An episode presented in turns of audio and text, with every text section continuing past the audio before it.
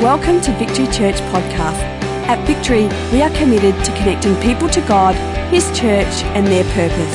For more information, visit victorychurch.net.au. Now prepare your heart to hear a word from God today.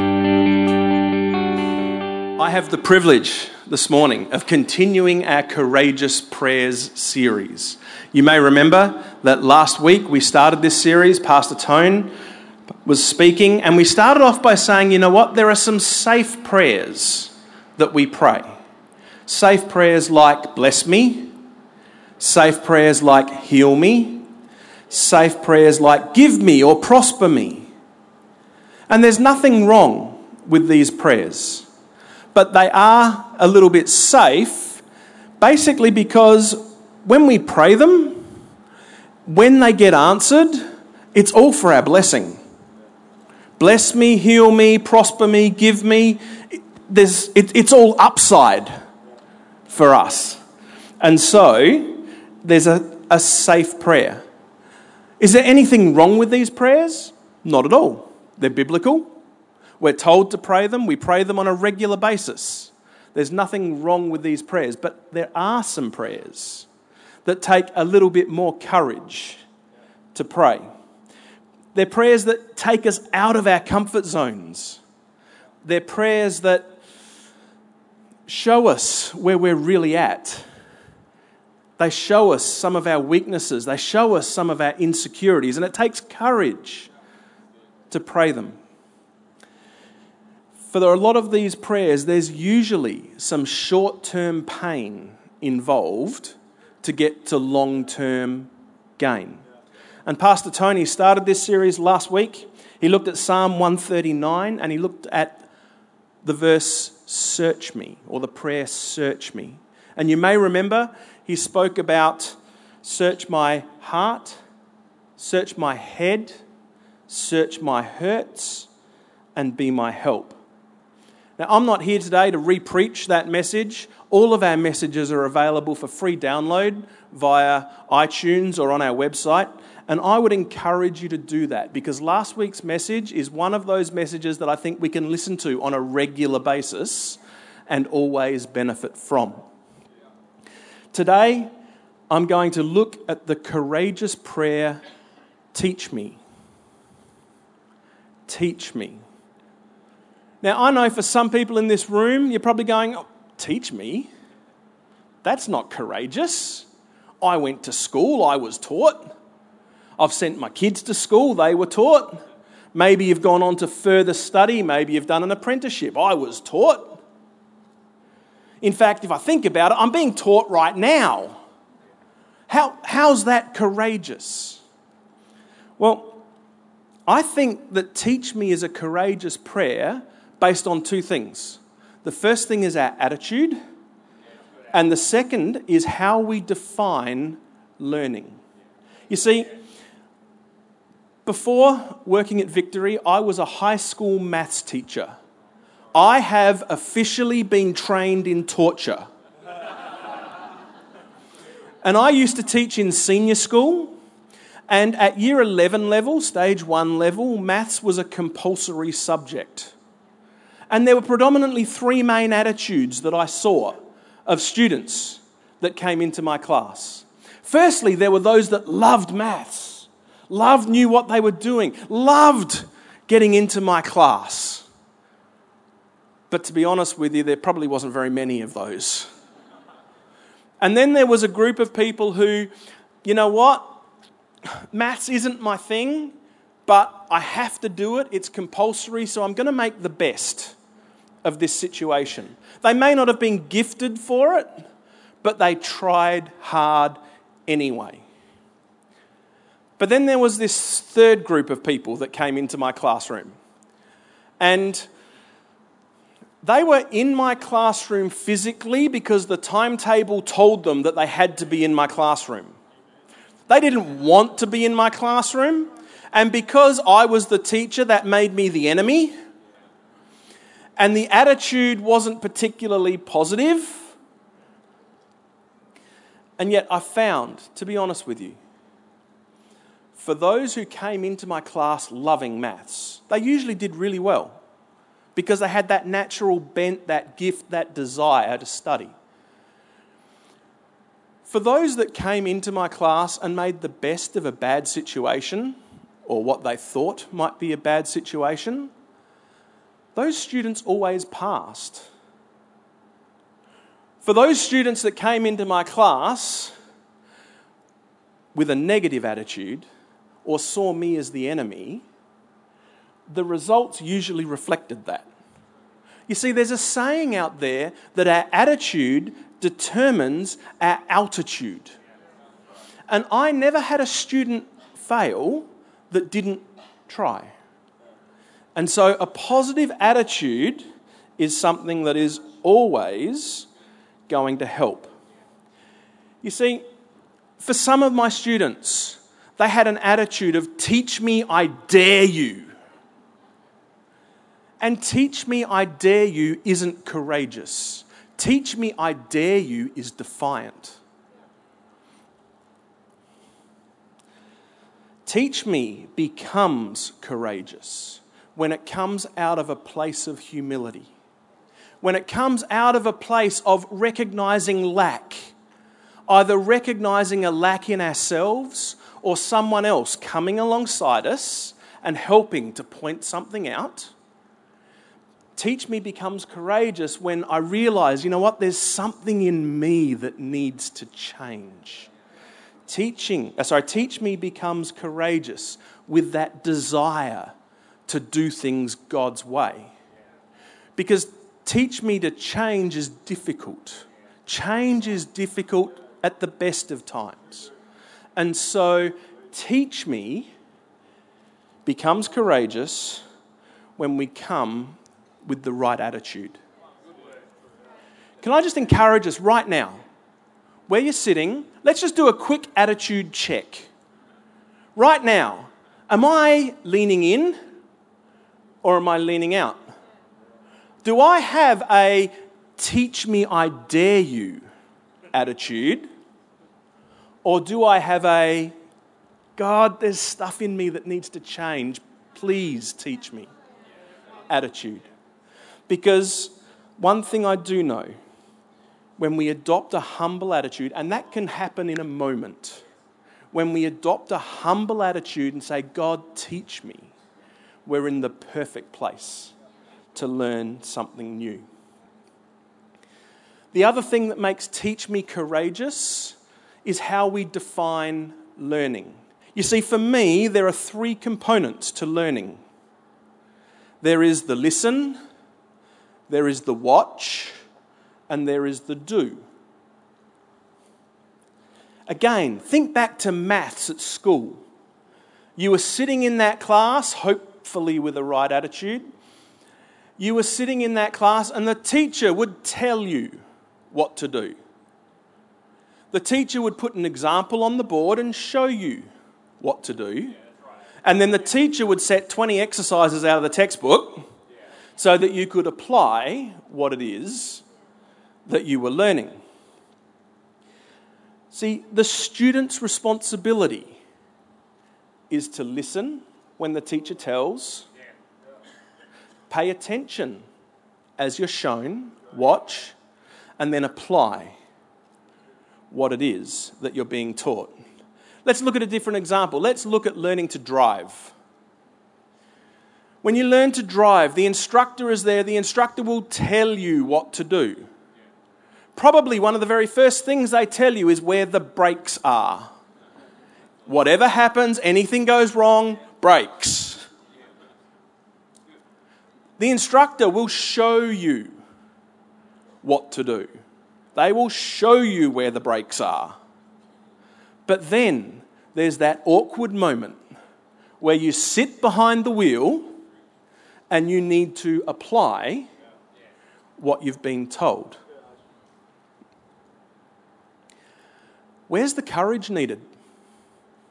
See, listen, watch, do are all important.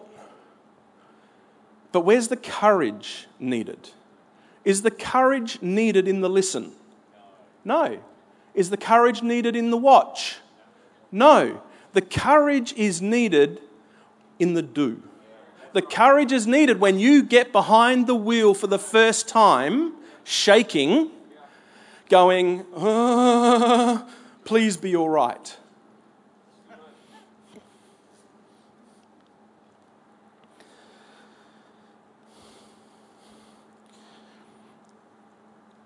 At times, we fool ourselves into thinking that we've actually learnt when we've listened and we've watched.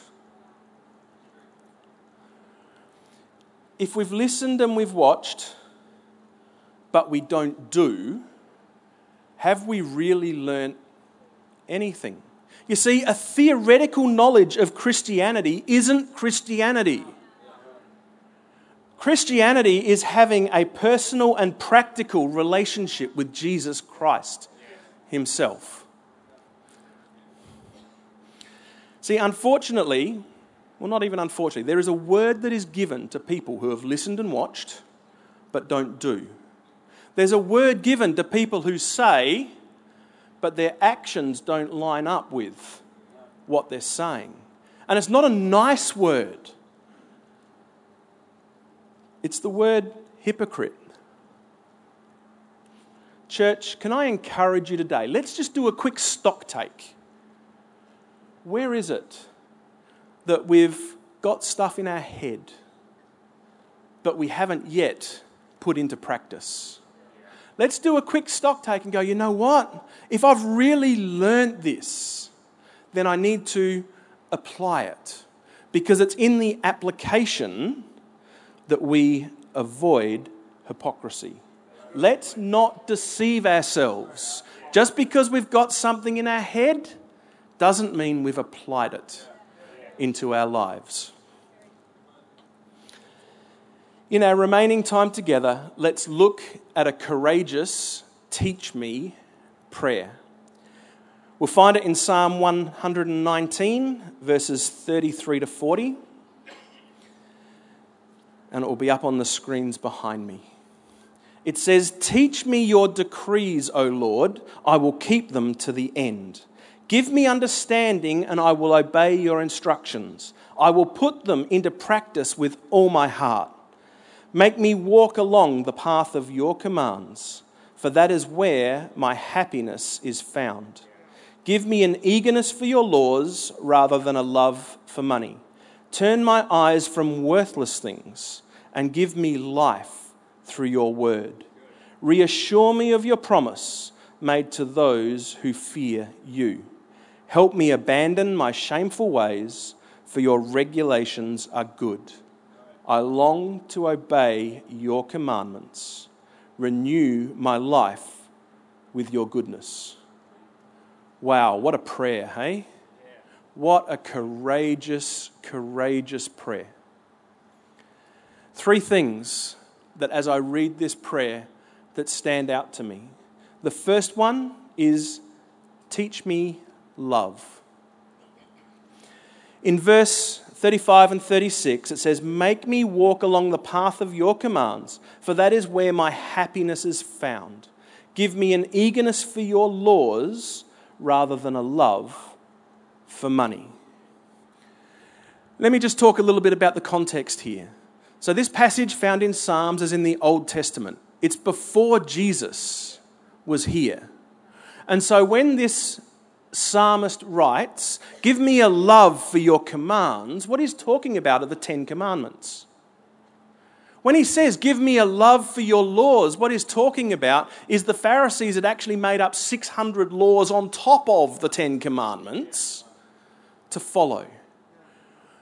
And at that time, it was these laws and commandments that were showing people how to relate to God. But then Jesus comes along and Jesus changes things.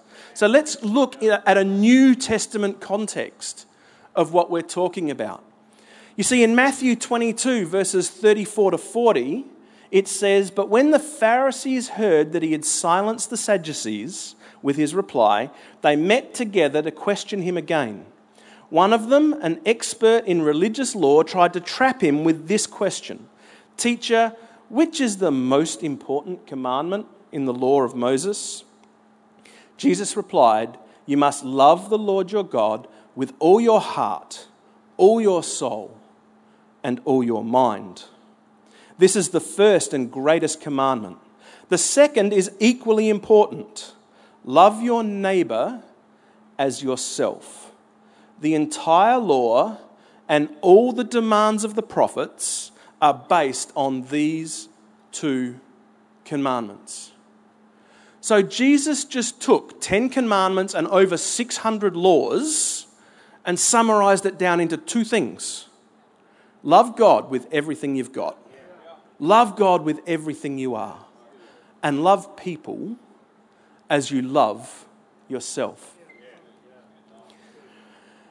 It begs the question where's your love at?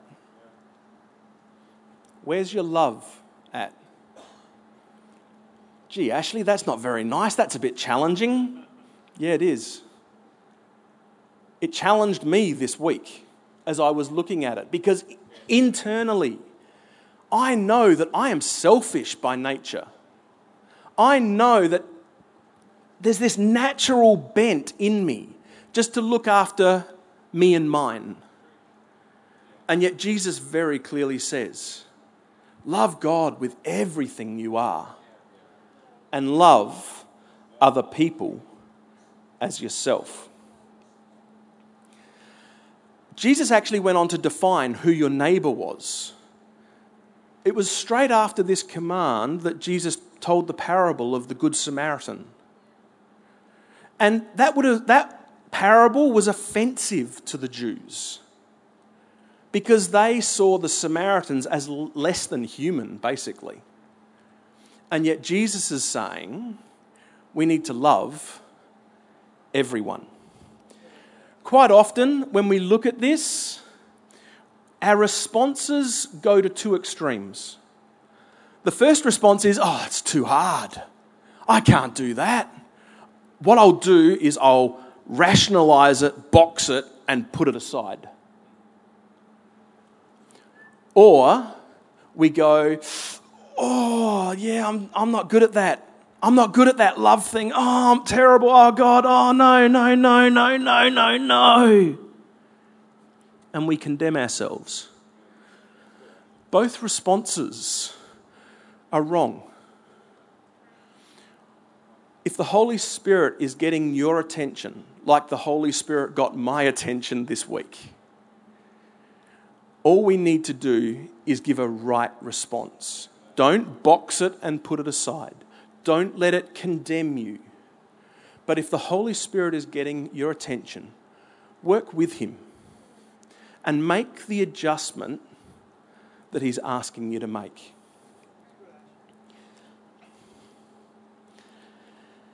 Teach me love is a courageous prayer because when you pray it, God just doesn't download the love package to your spirit.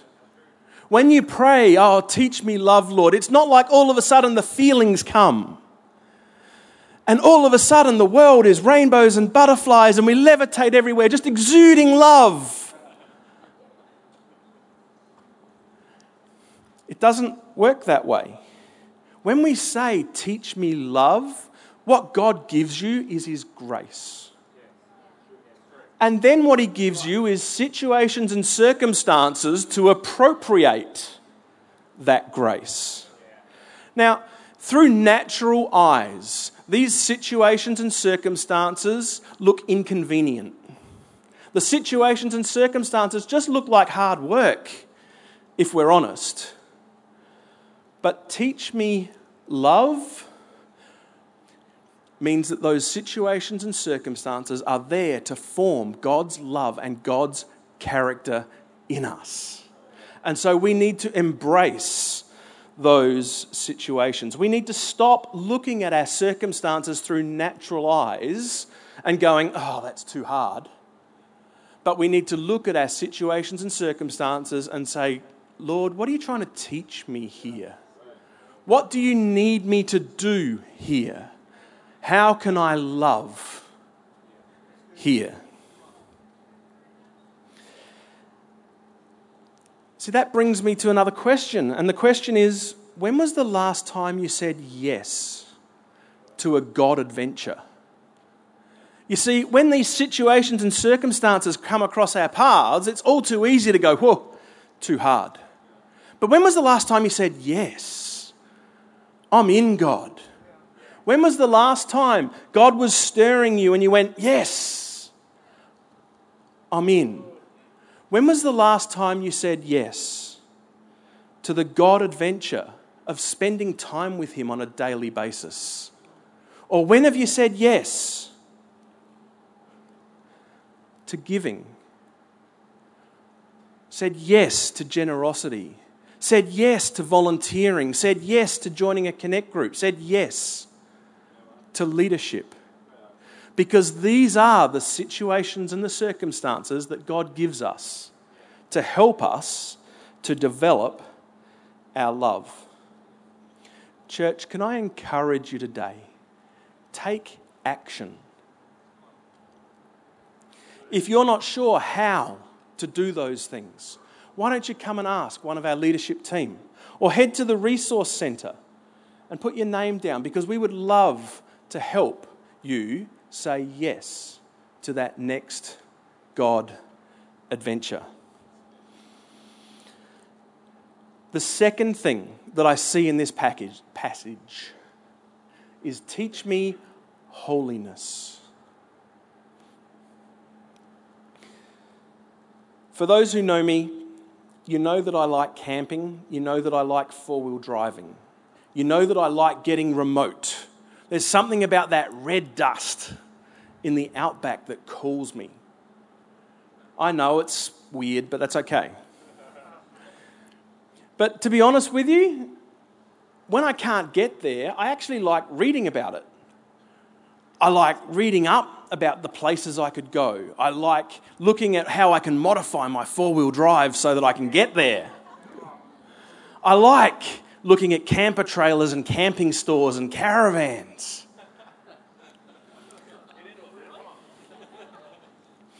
Last week, I went down to our local corner store because we needed some bread and milk, as, as you do.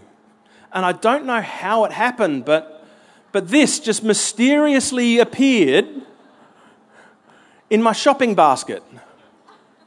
And I got home, and my wife said, Oh, did you get the bread and milk? And I went, Whew, yes, lucky.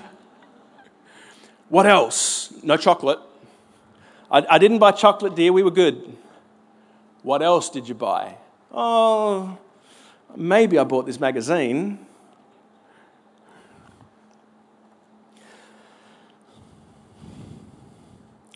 In verse 37, of the passage we looked at. It says, Turn my eyes from worthless things and give me life through your word. This verse caught my attention because, let's face it, we don't normally have to turn our eyes away from worthless things. I was driving Liam home from soccer the other night, and as I was driving down McIntyre Road, there was a big pile of rubbish. Literally, someone had just pulled over, chucked it all out, driven off. Now, I didn't have to force myself to turn my eyes away from that. All right? It was rubbish, and I went, council will have to fix that, and kept driving. I didn't have to turn my eyes away from worthless things in that scenario. Oh no.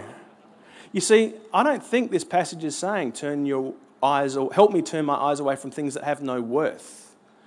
I think this passage is saying, Help me turn my eyes away from things that don't have eternal significance.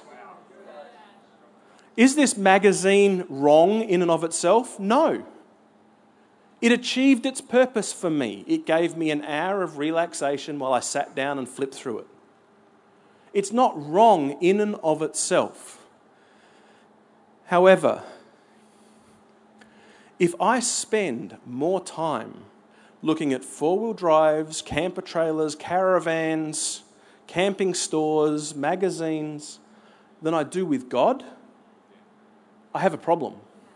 I have a problem. I need God to help me turn my eyes away from worthless things, those things that don't have eternal significance. Just like I have a natural bent towards selfishness, I have a natural bent towards materialism. You see, this magazine is more than 50% ads. Most magazines are. And yet the crazy thing is, is that when you're at home watching TV and an ad comes on, what do you do? Flick channels, get up and get a cup of tea. You do anything to avoid the ads. And yet here I am buying a magazine which is more than 50% ads. It makes no sense. But it appeals to my materialistic nature. And we need to be able to put that aside and get our priorities right to focus on Jesus. We need to make sure that our material possessions don't possess us. We need to make sure they're in their rightful place. The passage goes on in verse 39. It says, Help me abandon my shameful ways, for your regulations are good. Again, that's in the Old Testament. Let's bring a New Testament context to it. In Hebrews 12:1 it says, "Therefore since we are surrounded by such a great cloud of witnesses, let us throw off everything that hinders and the sin that so easily entangles, and let us run with perseverance the race marked out for us." You see, learning his holiness comes down to keeping our eyes firmly fixed on Jesus and ridding ourselves of the sin that entangles us. And this again is where Pastor Tony's message from last week is so critical. When Pastor Tony spoke about search me, find those offensive ways in me and help me deal with them.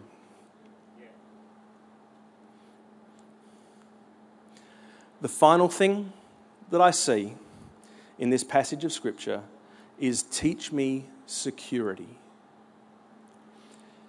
In verse 38, it says, Reassure me of your promise made to those who fear you. You see, when the psalmist asks to be reassured, it speaks to our deep need for security. See, the reality is, is that we are all riddled with insecurity. We had uh, Pastor Paul and Marie de Jong with us a couple of weeks ago, and he referred to his book, Isolating Insecurity. Let me encourage you if you are insecure, let's stop that. We're all insecure. Let me encourage you. This is a book that's really helped me, and I would encourage you to have a read of it because I'm sure it will help you as well. The premise of the book is that insecurity in us creates a blockage that stops us from reaching our God given potential. Pastor Paul says that you won't actually be able to ever get rid of insecurity because it's in our minds. But what we can do is learn to isolate it and starve it so that it doesn't stop us.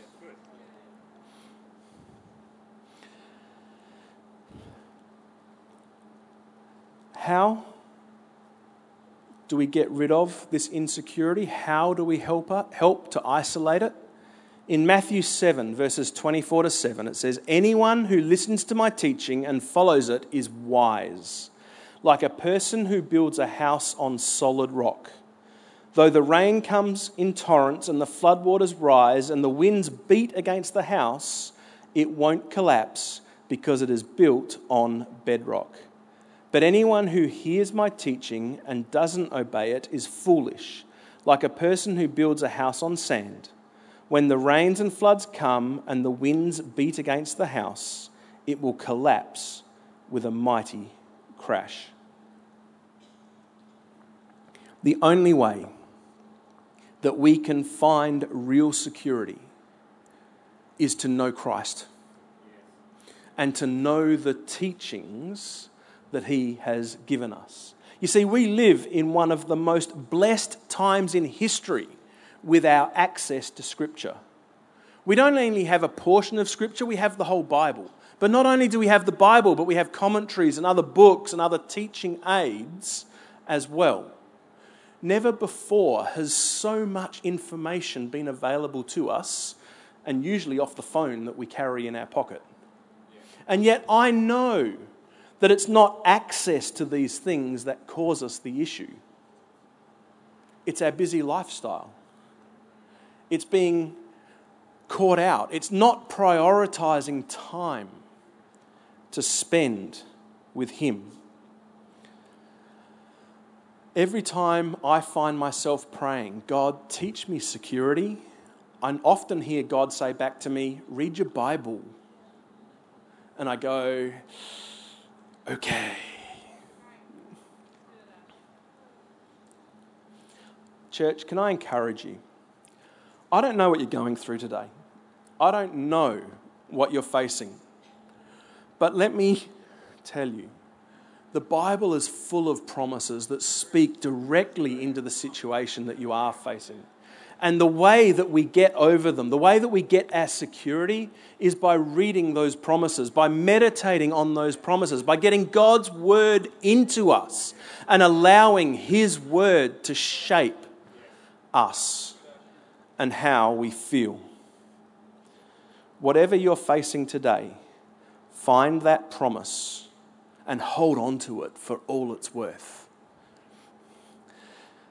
In 2 Peter 1, verse 4, it says, Because of his glory and excellence, he has given us great and precious promises. These are the promises that enable you to share in his divine nature and escape the world's corruption caused by human desires. If I can ask the band to come as I conclude. Church, can I encourage you today? Let's couple the prayer, search me, from last week with the prayer, teach me, from this week.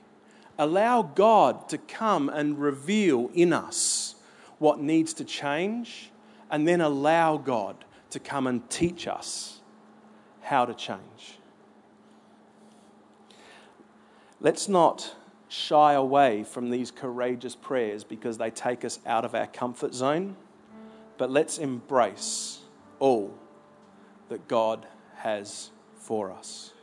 Amen. Amen.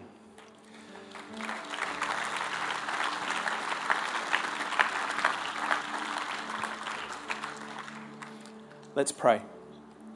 Father, I thank you that you're always with us. Father, I thank you that you long to teach us. Father, I pray that you will come and help us.